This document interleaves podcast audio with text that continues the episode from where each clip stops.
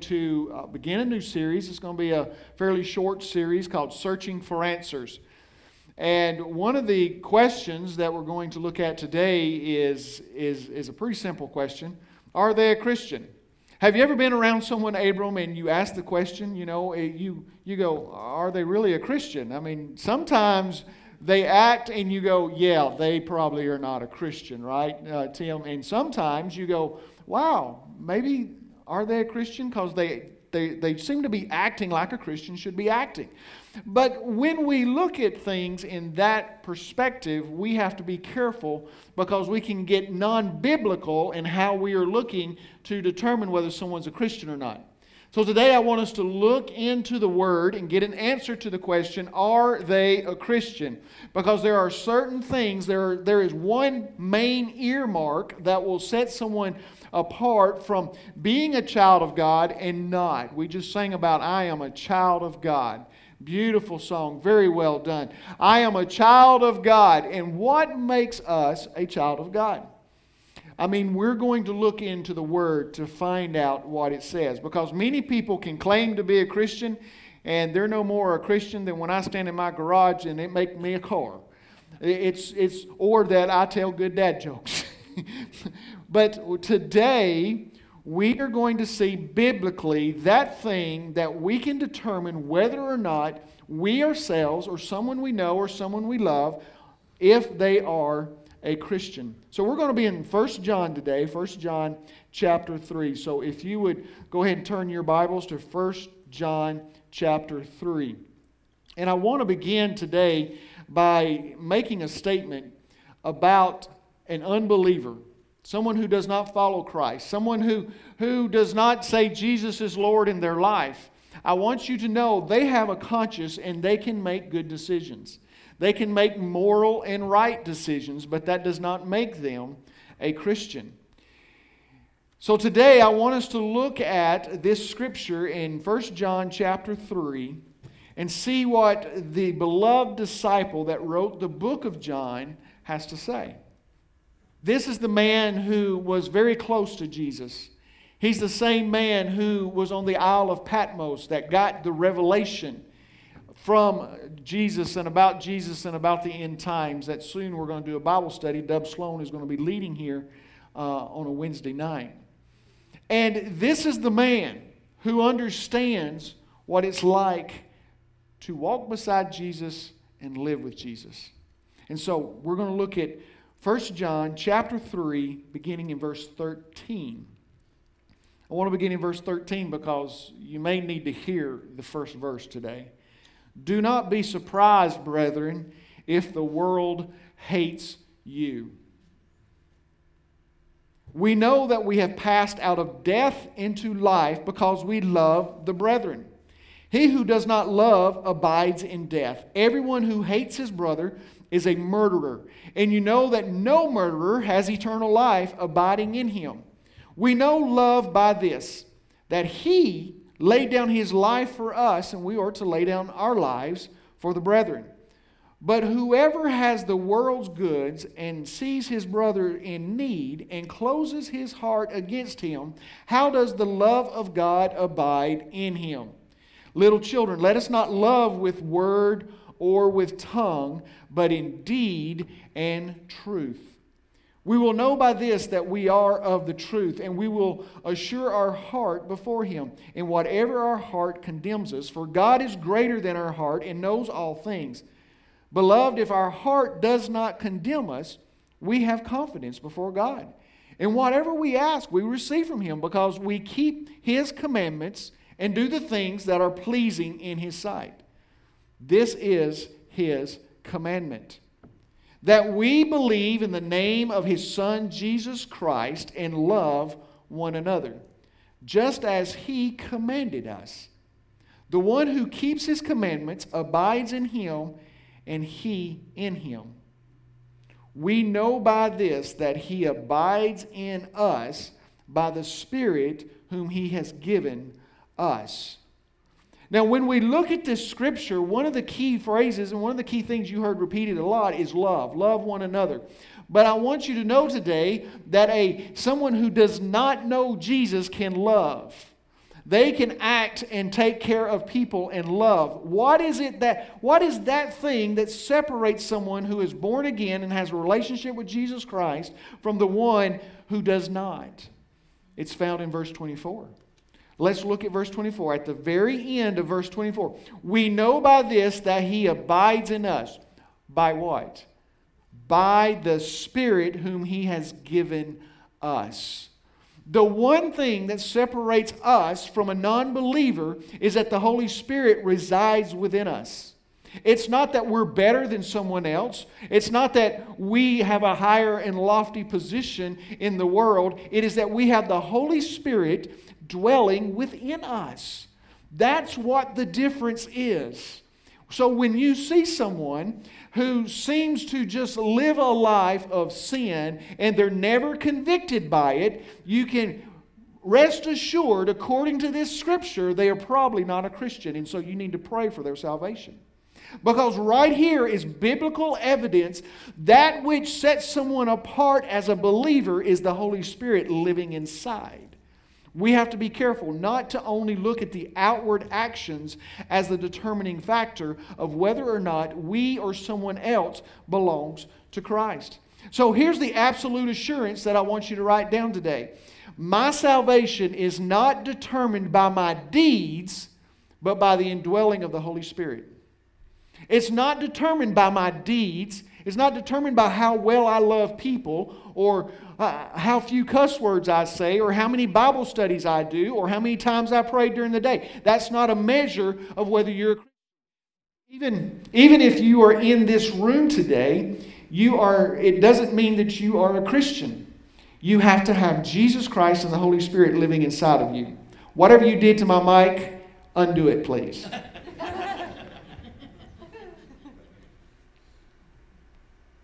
Thank you, buddy. Thank you for fixing it. So, today, when we look at this scripture, we have to really examine our life and our heart. Do we have the Holy Spirit living within us? Here's a better question. Probably some of you are wondering this How can I know whether I have the Holy Spirit living inside of me or not? That's a pretty good question. Because unless you can answer that question, you cannot answer the question whether or not you are born again and going to heaven. You can come to church all you want. You can read the Bible all you want. You can get baptized. But if you do not have a relationship with Jesus Christ and the Holy Spirit living inside of you, when you die, you will not enter into heaven. You will not be in the presence of Jesus Christ. This is a simple thing. Hear me, this is not about living up to a standard or being good.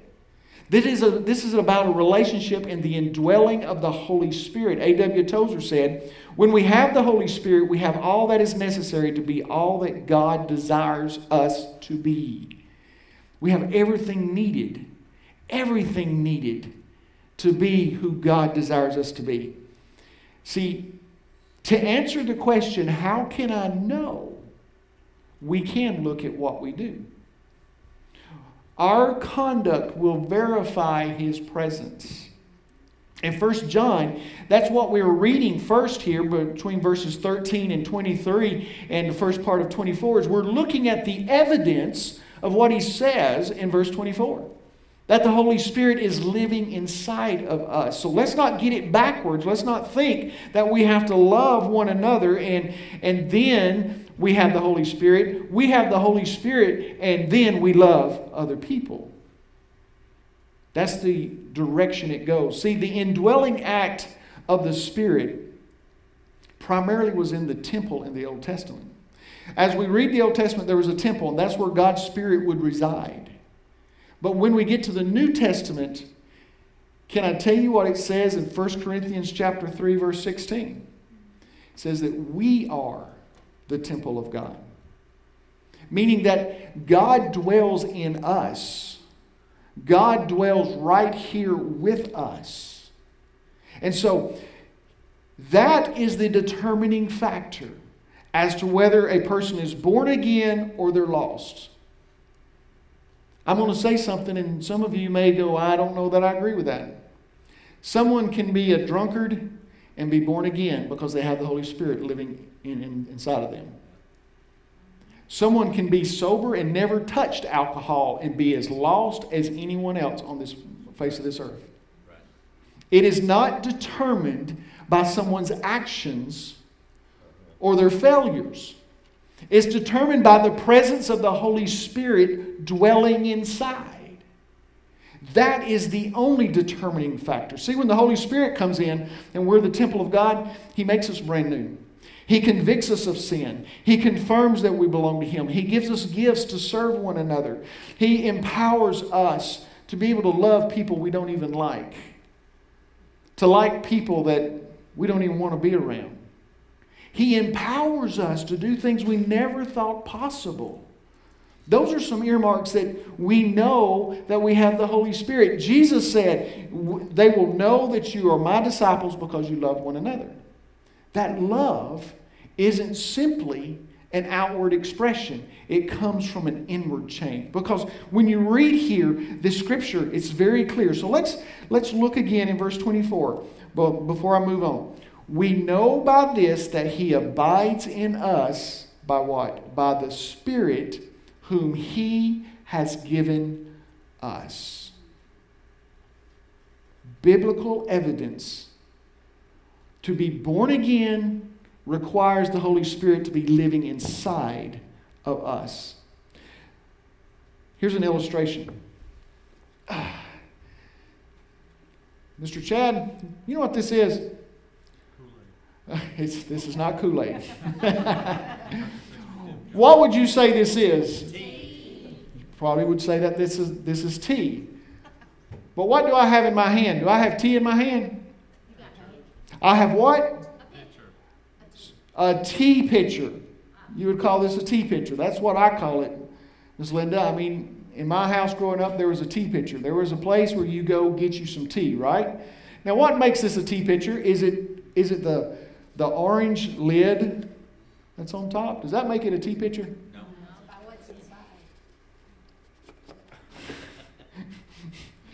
Somebody just said because of what's inside of this pitcher, it makes it a tea pitcher.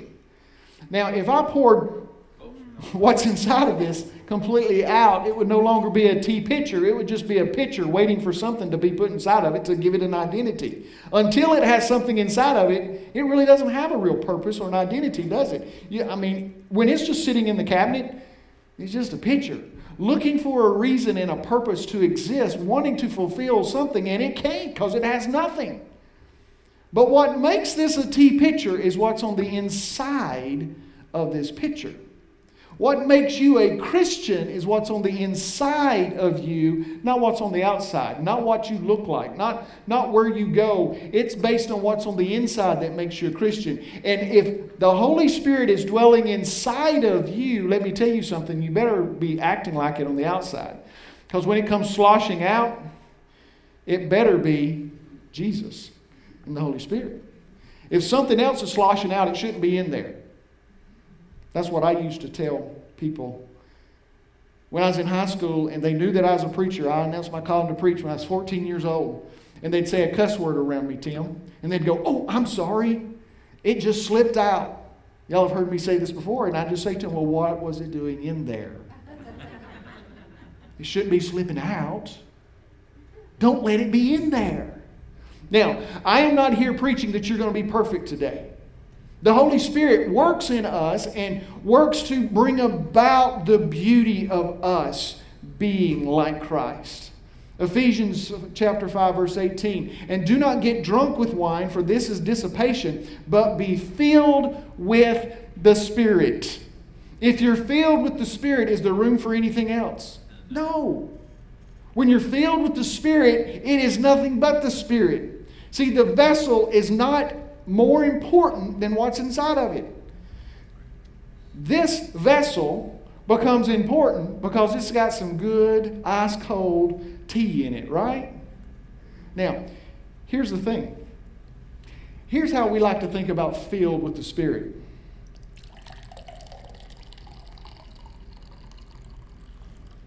Yeah, that's good enough. Don't we? Let me explain this. What we like to do is say, yeah, that glass is full. because we want to leave, leave room for a little other stuff in our life. I don't want to deal with some of the sin because I enjoy it too much.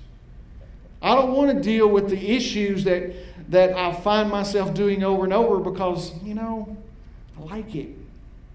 But I'm filled with, I got the Holy Spirit. Let me tell you, there's something different between the indwelling Holy Spirit and being filled with the Spirit. You're going, how, how can that be different? The Holy Spirit can dwell inside of us, and we're not allowing it to fill our life. Because let me ask you something is this full? And everybody says, no. Good job. All right, so let's let's add a little more more spirit. There we go. Whoo, boy, that's pretty good. Is that full? Everybody said. I heard one person say yes. Uh, just a smidgen more, you said? So it's not quite full, huh? All right.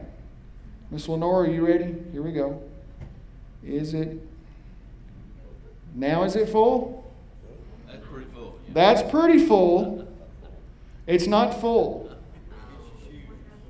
What'd you say, Tim? Tim just said, when it hits my shoes, it is full. Overflow. Overflowing. So you're telling me that it's filled up when it's overflowing. Now it's full. So let's take this illustration for a second. if you would like this, uh, Tim, you can have the whole, whole glass. Here, you want it? Is that real tea or antifreeze? That's that's that's not antifreeze, Yeah, I'll tell you in a Larry. That's real tea. It's not sweet tea though. I wish it was sweet tea. Need some sugar. It's okay. But all of you said you finally got to this idea that it's only full when it's spilling over and it's falling on the ground, falling on my shoe, right? You're filled with the Holy Spirit when it's flowing out of you onto everybody around you.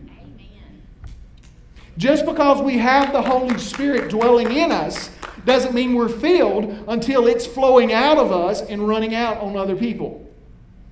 When people can see the Holy Spirit's inside of us, then we're filled with the Holy Spirit. Now, we can have the indwelling, but it's the filling that will make the difference.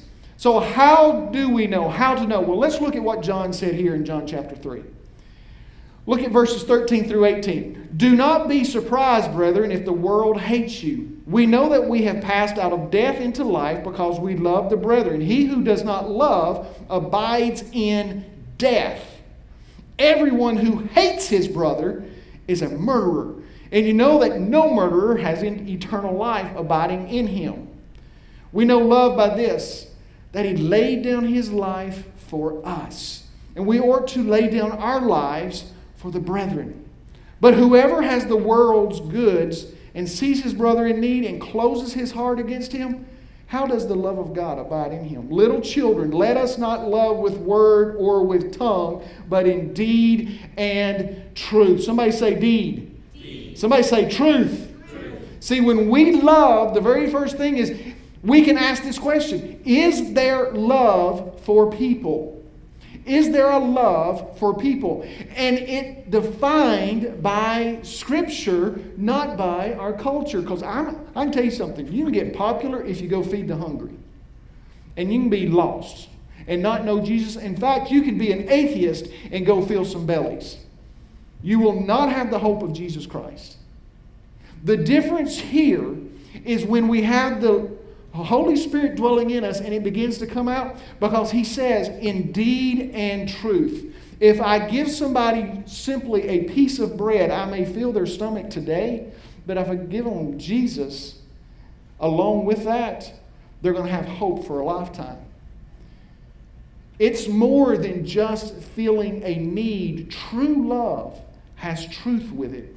That is what John says here. And, and I love that in verse 17. He says, If you have the world's goods, it doesn't mean that you have to go supply everybody's need and fix every problem that you come across. If you ain't got the ability, you can't do it. But there's something we have to do. We have to be engaged in loving people. Real love is action and not just a feeling.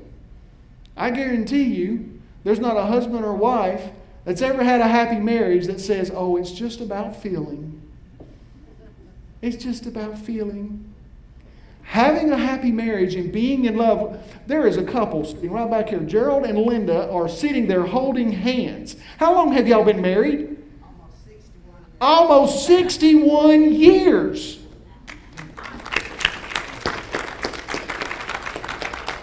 Now, I have not interviewed them, but I'm pretty sure, Chad, that they would tell you that uh, a marriage like that after 60 years is not built on just, just feeling like I'm loved, feeling the love. Because there's probably been some times that they've been aggravated at each other. They had to make a choice to love each other, it was an action they had to engage into. Love is an action, and sometimes it is difficult to live for others because it means putting their desires before ours. It means serving other people when we don't like it and it's inconvenient. The second thing I want us to look at here is, is in verses 19 through 21. We will know by this that we are of the truth and will assure our heart before Him. And whatever our heart condemns us, for God is greater than our heart and knows all things. Behold, beloved, if our heart does not condemn us, we have confidence before God. The second thing for you to write down is this is the question to ask Is God the guide over the heart? Because I am certain you have probably heard people say, just follow your heart. Is that biblical? Well, let's really dive into that, lean into that for a second. We can remind ourselves that God knows our motives and our hearts, even if we are feeling something.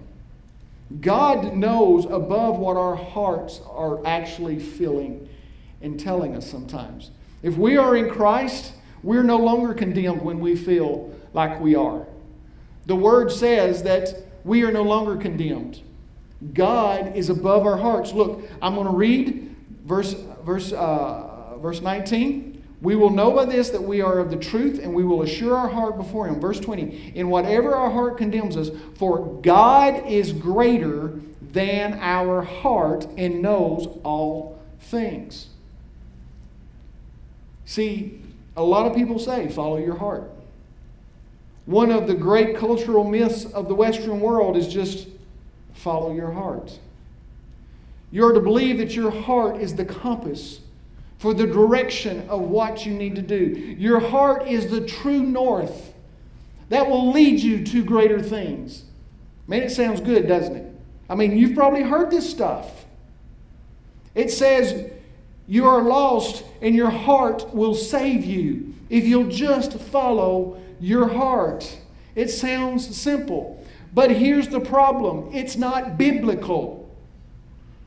Here's what the Bible says, Abram, in Jeremiah chapter 17, verse 9.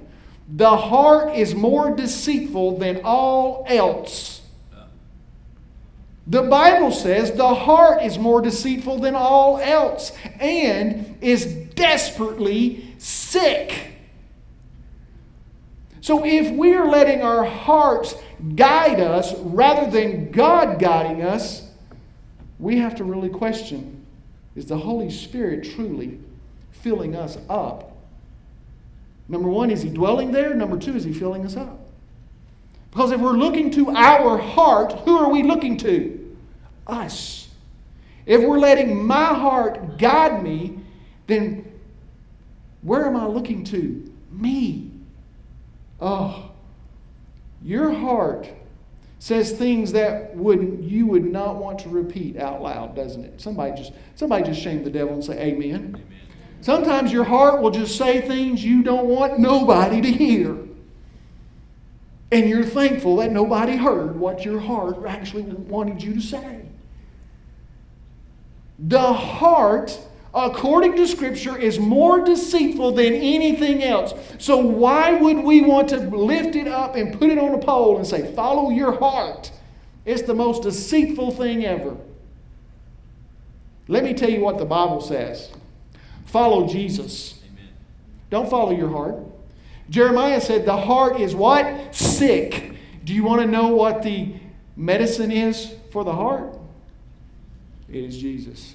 It's the Holy Spirit. That is the medicine to bring healing to the heart.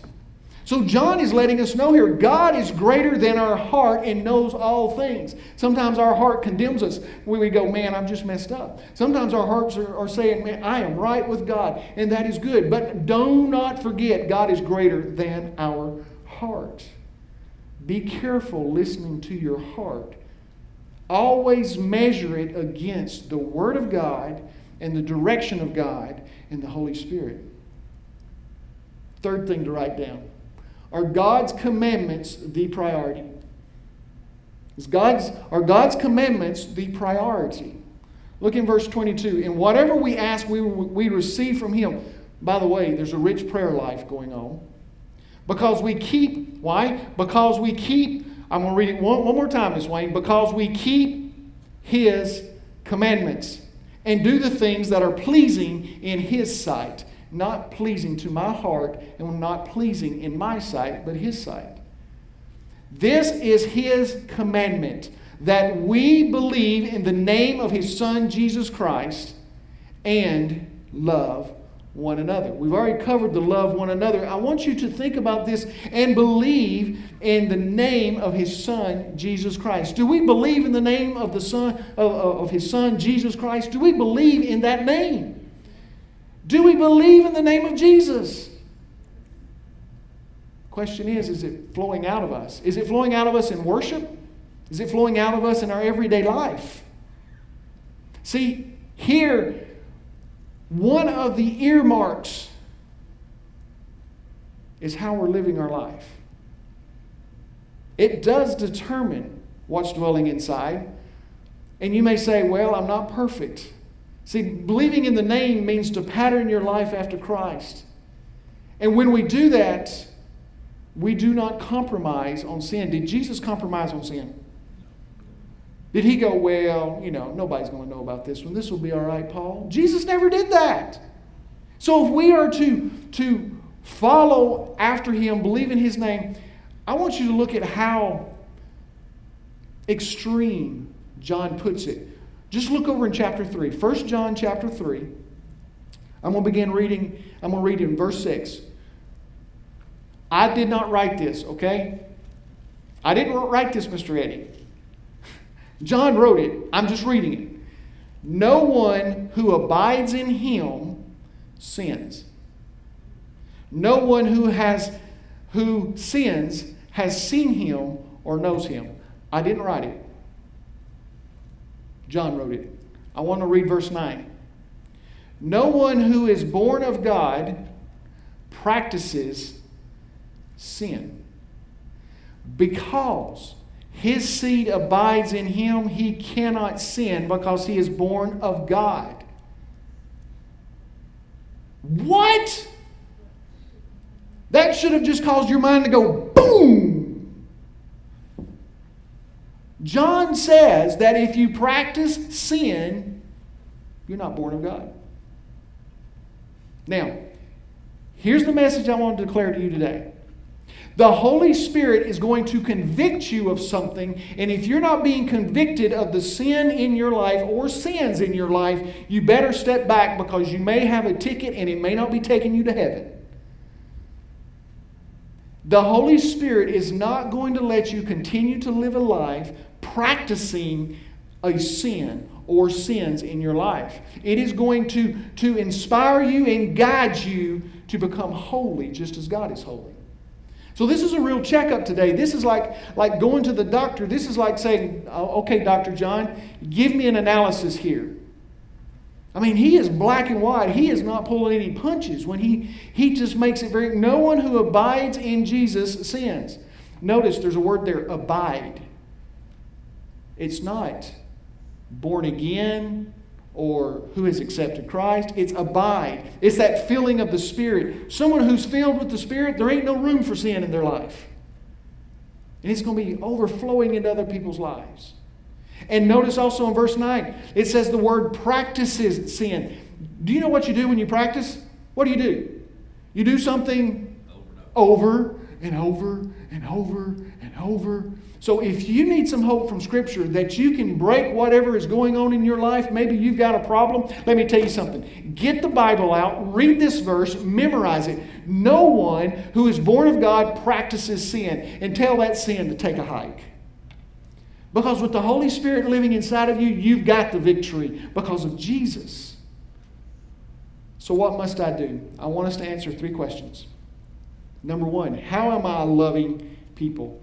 How am I loving people? Little children, let us not love with word or with tongue, but in deed and truth. Notice in verse 17 whoever has the world's goods and sees his brother in need and closes his heart against him, how does the love of God abide in him? Someone who has wealth during this time would not associate with someone who is poor. And what John is telling us here is those people that you don't even like to be around, how are you loving them? How are you loving those people who are different than you? How are you loving other people? Second one is this how am I prioritizing my love for God? We're all prioritizing something in our life. There are things every day that we prioritize and we make it important. The question is, how are you prioritizing the love of God in your life?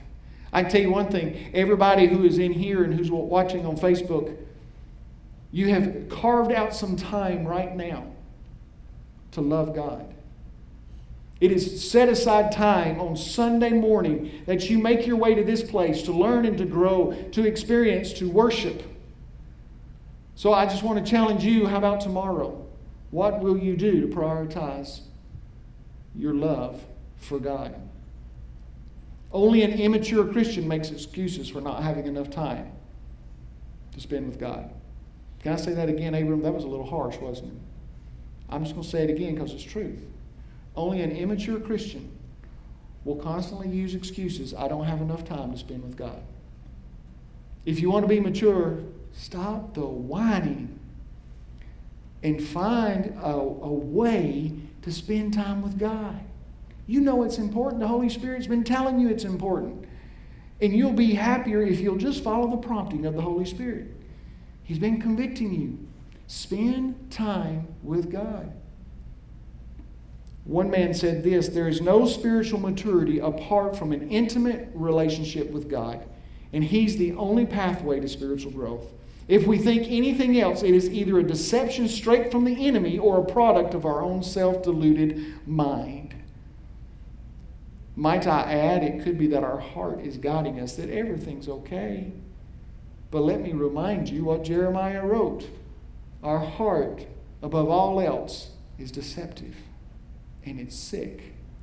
Follow the prompting of the Holy Spirit. And the third one is this, and this is one I'm just going to camp on just for a moment because this is important. And I know you got questions about it. Do I hear from the Holy Spirit? Do I hear from the Holy Spirit?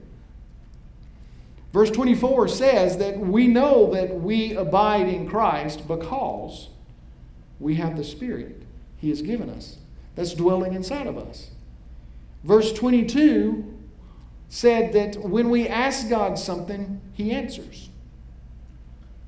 Let me ask again Do you hear from the Holy Spirit? Or do you simply trust your conscience and your heart to be your guide? If you are not hearing or listening from the Holy Spirit, please take heed today and hear the warning. Without the indwelling of the Holy Spirit in your life, you do not have Christ, you're lost. Heaven is not your destination. The Holy Spirit is the determining factor whether we are a Christian or not. We can talk about the cross and the blood's been applied. We can talk about the resurrection. But the bottom line is, is the Holy Spirit indwelling in us is what makes the difference. It is what makes the difference. Do you hear from the Holy Spirit? Let His voice be the loudest voice in your life. Let His voice be the one that drowns out what you hear on the news and what you hear your friends say. Let His voice be the one that speaks louder than the culture. Because I am telling you, if you have not been aware, God has been trying to get our attention. I believe that with all of my heart. Last Sunday, I stood in my kitchen and looked out the, our, our, our kitchen window, our door. And I watched it hail in my backyard and it being sunny outside. That got my attention. Tuesday morning, I was standing on the porch over here at the office in short sleeves and thought, man, I wish I had a jacket. Wait a minute. It's June the 17th. Why am I cold? We look around and see what all is happening in our nation. We look around and see a pandemic that has caused the earth and all of its economic status and things going on to halt. We see more fighting among people than ever before. God is trying to get our attention. We need to listen. And I'm here to declare to you today without the Spirit of God dwelling inside of you, your destination is not heaven. So, let me ask one more time Do you hear from the Holy Spirit? Now, many of you are probably uh, going, Well, I, I don't know. I don't know if I hear from him. I was rocked this week by a lady who was sitting in my office and we were about to pray, and we were getting prayer requests. She asked, she and her husband asked how they could pray for me, and I shared with them. The husband shared how I could be praying for them. This woman who had said nothing the entire time, Ms. Valencia, listen to this. She opens her mouth and says, Could you just pray that I can hear more clearly from the Holy Spirit?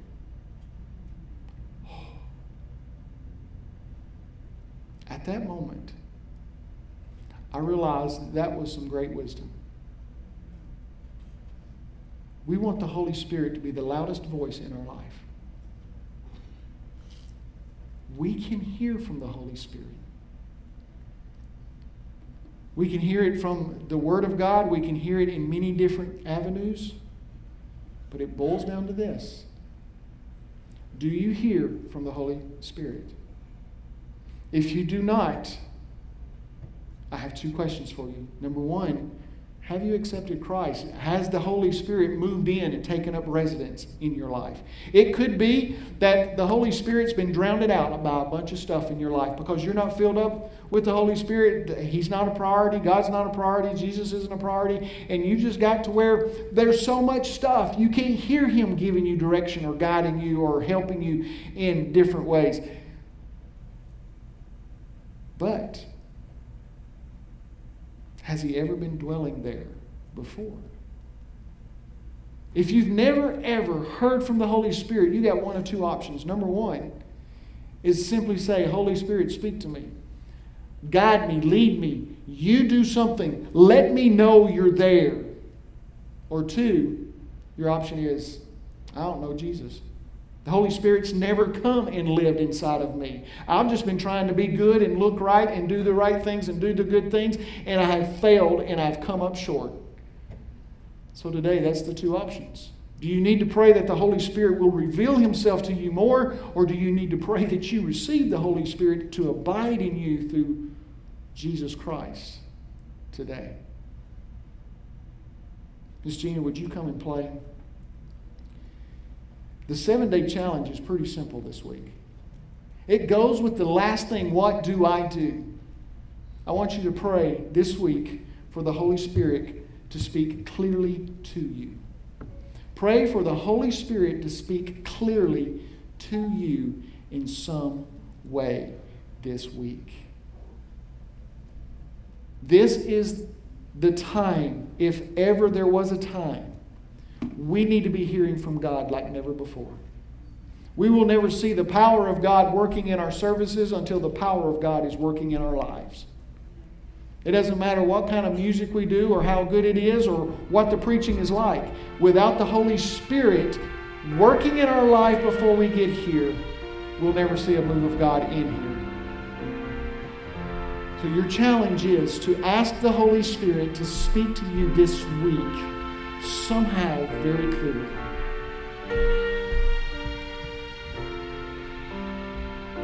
Do you need to know Jesus today? Do you know Him? Maybe you have tried to measure your relationship and you're going to heaven simply because you've come to church or you listen to preaching or because your mom and daddy are, are good people. Without a relationship with Jesus Christ, you will never see heaven. The Holy Spirit must come and dwell within for you to be assured of that relationship. Where are you today? Will you pray with me, Father? Today, as we come, Lord, the truth of this scripture makes it very clear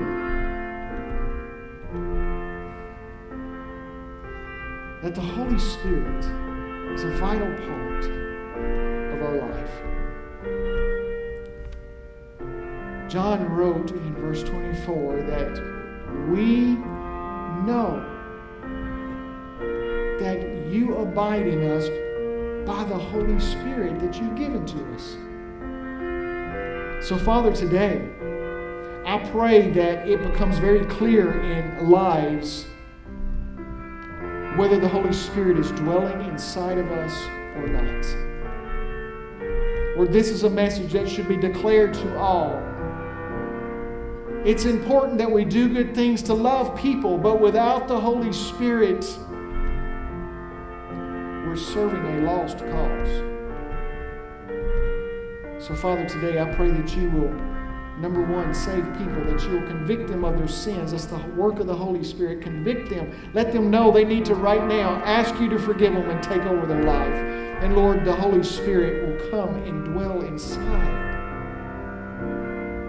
I know it sounds crazy, but that's what the Bible teaches, and that's what I've experienced. God, forgive me. Take over my life. And for those who are born again, Lord, I pray that right now they will commit themselves to listen to the Holy Spirit like never before. Let the Holy Spirit become the loudest voice this week in their life.